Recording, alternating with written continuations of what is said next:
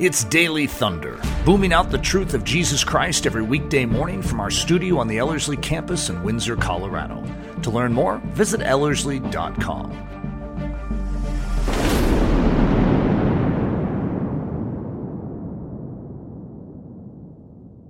Taking on the Fake News. Isn't that a great title for this day and age in which we live?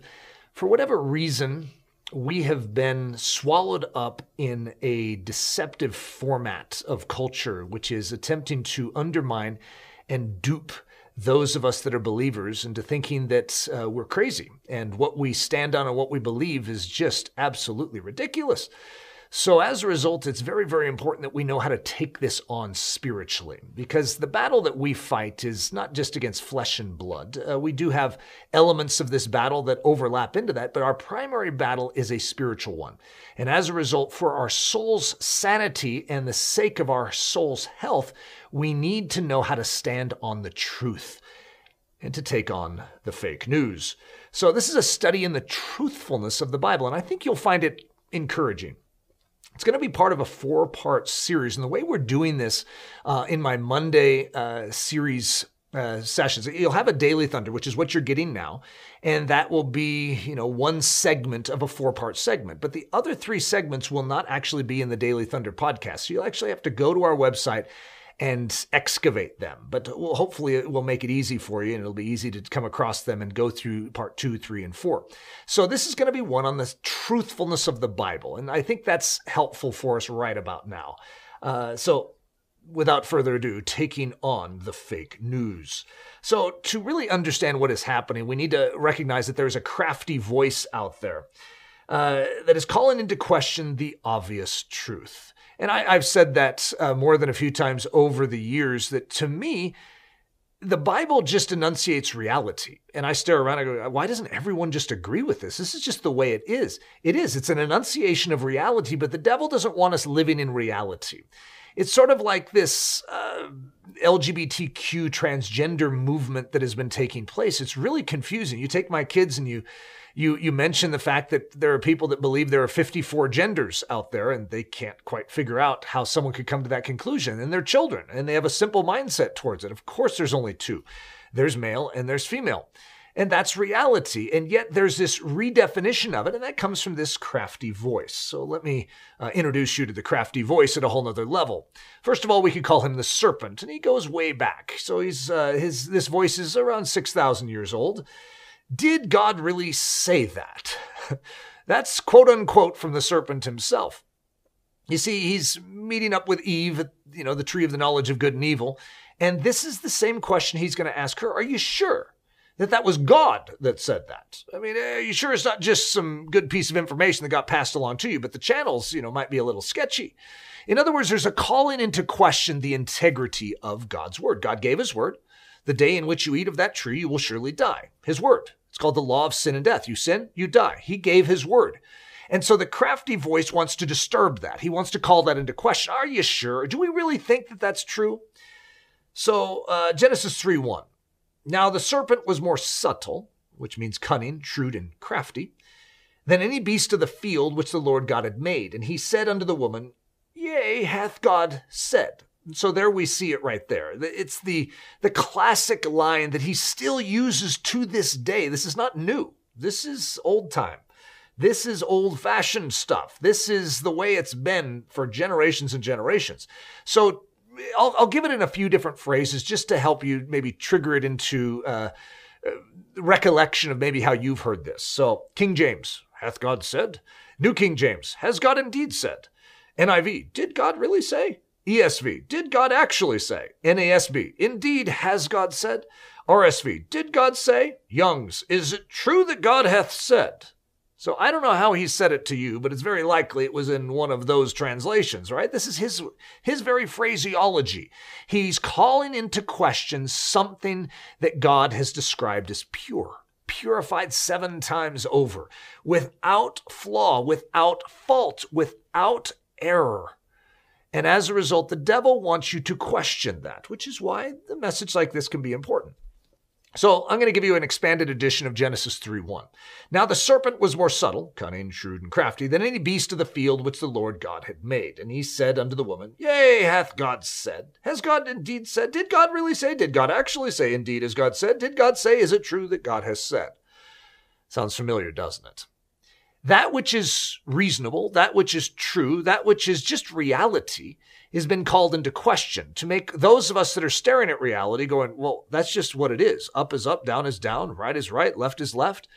And it's confusing. The enemy wants to bring confusion. God is not the author of it, the enemy is. We need to remember that. So we're going to go way back in time, rewind the biblical clock back to the desert years where Moses had dis- delivered his people across the Red Sea, and now they're in the wilderness season. And God has clearly established Moses as the authority, Moses and Aaron very specifically. Moses as the direct uh, contact with God, and Aaron as the direct contact with the people. And so what we have is this character named Korah. Now, Korah had other characters working with him, but typically in scripture it's called Korah's rebellion or the Korah rebellion. And he had an agenda, and it's actually very similar to the satanic agenda or the serpent's agenda in our life. Listen to this. If you're a good Israelite, question Moses. You see, it was politically correct at that time. The most famous people in Israel were following Korah. They were famous in the congregation. And he had an agenda, and that is if you're really sort of politically correct, if you're going to be socially on track and you're going to be with the hip crowd, you call into question Moses. Now, why would that matter? Moses wrote the first five books of the Bible, which means when you're questioning Moses, you're actually questioning the Word of God. Uh-huh, this is the classic tale of the ages. This is what the serpent started in the tree in the Garden of Eden, or at the tree. I always picture him sort of hanging from it. But, and this is what you see continuing through anyone who is willing to be an agent of that serpent's voice, which we all have participated in it at some level. But Korah was a big participator, and God's going to solve that uh, question of who's in charge. And does Moses actually have something to say? And this is actually going to be the establishment of what we could even call the Word of God and the integrity of the Word of God. And so Moses is going to get this idea from God, and he's going to say, collect a rod from each of the tribes. So there's 12 tribes in Israel. Each of them has a rod. That rod is in the hand of the ruler or the, whoever's over that tribe. A rod is a symbol of authority. And so he's going to collect 12 rods, and each rod is going to have the name of the leader of that tribe inscribed upon it. And so even Moses and Aaron are going to have their rod, which is going to have Aaron's name upon it to represent them and their authority. And each of these rods is going to be set in the tabernacle of God, in the presence of God overnight. And God says, I'm going to answer this question for you. The rod that buds is the rod that rules. The rod that buds is the rod that actually has the say. So though Korah is a slick communicator, does he actually have authority? Is he the truth? So God is going to establish who the truth is. And so the next morning, there's going to be something known as the budded rod. These are rods that are dead. In other words, they're cut off from trees. You don't see a rod that has been cut off actually blossom and bear almonds. This one will. And this is a supernatural statement of God's opinion on the matter which is going to be very, very important. If you ever want to look into this deeper on this particular point, I have a message called Canon that I would highly encourage, which goes through this idea of how Jesus is going to fulfill this and he is going to come back to life. The one that is cut off is going to come back to life and be proof of God's truthfulness. Okay, so that's that's a side comment over there, bonus uh, stuff. Matthew 27 54. So when the centurion and those with him who were guarding Jesus saw the earthquake and the things that had happened, they feared greatly, saying, Truly, this was the Son of God. This is God's pattern throughout the ages, where He is going to bud the rod. He is going to blossom. He is going to bear the almonds before His people to establish His truthfulness, to establish the trustworthiness of His word. There's something that Jesus says to His disciples at the Last Supper. He says, Look, I'm telling you this before it happens, so that when it does happen, you will believe that I am which is big statement because what, what he means by that is that I am God. Uh, that's actually what he means. I am. Look, I'm telling you this before it happens so that when it does happen, you would believe that I am. So the reason God is going to give us his word and he's going to give us an understanding of what is to come is so that when it does happen, we would believe. Okay, that just makes sense. You see, this is a true record and it's proven true by what happens. The basis of belief The Word of God is the Word of God, and it cannot lie. You see, our faith does not rest in just good feelings, that we just want God to be true, so we believe Him to be true. No, He is true, and therefore we believe Him true. You see, the basis of our belief is in this thing called the Word of God, the text. Now, if you go back to my last uh, series that I gave last week, and it was called the Five Finger Giant, this is what I was establishing. It's our position in the Word and our position on the Word. You see, the Word of God is in fact God's Word. It's not the words of men. It is God's Word, carried along, the writers were carried along by the Holy Spirit, who is, by the way, God, to reveal God, to reveal Jesus very specifically. And the key point, it cannot lie. So let's walk through that a little. 1 Thessalonians 2:13. For this cause also thank we God without ceasing, because when you received the word of God which you heard of us, you received it not as the word of men, but as it is in truth the word of God, which effectually works also in you that believe. So, you know, I've had this discussion with various people. You know, they'll ask Eric the question. So, who wrote the book of Luke, Eric? Well, Luke. Eric, you're contradicting yourself. I thought you said that God wrote it. Mm-hmm, he did. Well, Eric, you just said Luke wrote it. Mm-hmm. Luke carried along by the Holy Spirit.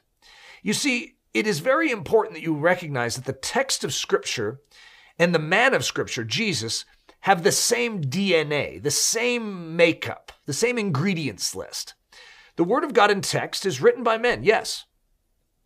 But it is 100% man and it is also 100% God. That's its makeup. It is God's word in and through men. Well, think about Jesus, the man. He's a man, he's 100% a man, but he's also 100% God. It's 100% of God in and through 100% man.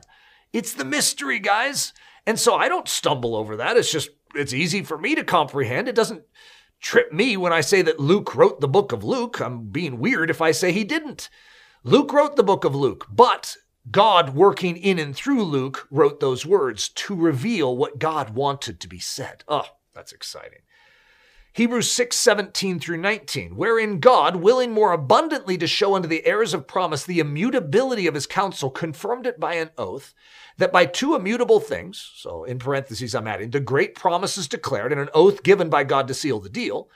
That was my addition, by the way in which it was impossible for God to lie. What an interesting statement. It is impossible for God to lie. We might have a strong consolation who have fled for refuge to lay hold upon the hope set before us, which hope we have as an anchor of the soul, both sure and steadfast, and which entered into that within the veil. There is something about this idea that it is impossible for God to lie that creates an anchor like system if we're going to build upon this word as if it is rock, well, it needs to be steady. It can't move. It is imperative that God is not a liar. If God is a liar, this whole thing known as Christianity falls flat. But if God tells the truth, the whole thing stands firm forever and always. Well, so you know which way I lean. I'm guessing you've sort of picked up on that. The truthfulness of the Bible is the whole study of this little series that I'm doing. And so, yes, I believe it is truth. Not just because I believe it, but because God says it is why I believe it. Numbers 23 19. God is not a man that he should lie. He has said, and shall he not do it? Or hath he spoken, and shall he not make it good? 1 Samuel 15 29. The strength of Israel will not lie. Listen to Romans 3 4. Let God be true, but every man a liar. As it is written, that thou might be justified in thy sayings and might overcome when thou art judged. I remember asking uh, one of the students that came to Ellerslie, who was struggling a bit with these ideas that I was bringing up. And I said, Let me ask you a question. Do you believe God can lie? And she was so gracious towards God when she said, Of course, he can do anything he wants. Of course, he can lie. I said, I know that sounds so generous to God to give him that privilege of doing anything he wants, but God himself has made it clear that there are certain things he cannot do. Isn't that a strange thought that there's things that God cannot do? Listen, he cannot violate his nature. Who he is, he is. That's what was revealed at the burning bush. When Moses is saying, Who should I tell him is sending me? What is your name? And he is going to give Moses a name. What is that name? I am that I am. What does that mean? Well, that's hard to understand in English. What it means is I was, and I am, and I always will be the same. So when you get to know God, He doesn't change. So what if you find out that this God is truth? That means He will never be anything but truth. Now, what if this God reveals Himself in and through His Word? What do we know about that Word? Well, it reveals who He is. Well, what do we know He is? He is truth. And that will never change. So therefore, it's not just God that is true. It's His Word that is true. And His Word is going to reveal the man, Jesus, who is also true. He's also known as the way, the truth, and the life. And so as a result, it is critical, you know, as we go through this idea of the Word of God and its truthfulness, let's cherish the fact that our God does not change. I remember telling Hudson when he was really young, I don't know how old he was, three or four. He wasn't as excited about this as I was, but I was like, two plus two equals four. And I smiled real big. And I was like, Isn't that amazing? He didn't see the amazement in it. I said, Did you know that if you take two things and add them to two other things and combine them, you will always have four things forever and for all of eternity that will never alter? And I get excited about things like this. And I said, you know what? For the rest of your life, you can memorize the fact that 2 plus 2 equals 4, and it will never disappoint you. It is a fact. It is truth. There is no lie in that. There's no hyperbole. There's no exaggeration in that. It is critical for our faith that we know that when we get to know God and when we get to know His Word, it will never change beneath us. It will never alter. God's Word does not evolve. It is stationary. It is set. It is like rock. It does not have shadow of turning in it. It is the same yesterday, today, and forever. And that is good news. If you'd like to take the additional three sessions where I'm going to dig deeper into this, and there's some fun sessions in there, then just go to ellerslie.com forward slash daily and you'll be able to dig into the good stuff. All right? God's blessings. Daily Thunder is a listener supported production of Ellerslie Discipleship Training. At Ellerslie, we are laboring to rouse the Church of Jesus Christ out of its lethargy and build brave hearted Christians for such a time as this. Daily Thunder is streamed daily, Monday through Friday, from our studio in Windsor, Colorado. And our weekend church service is delivered live and streamed at 9 a.m. on Sunday mornings. Join us at live.ellerslie.com. Note that our live weekday in person version of Daily Thunder is scheduled to resume this upcoming June in conjunction with our training season. Learn more at ellerslie.com. Thanks for listening.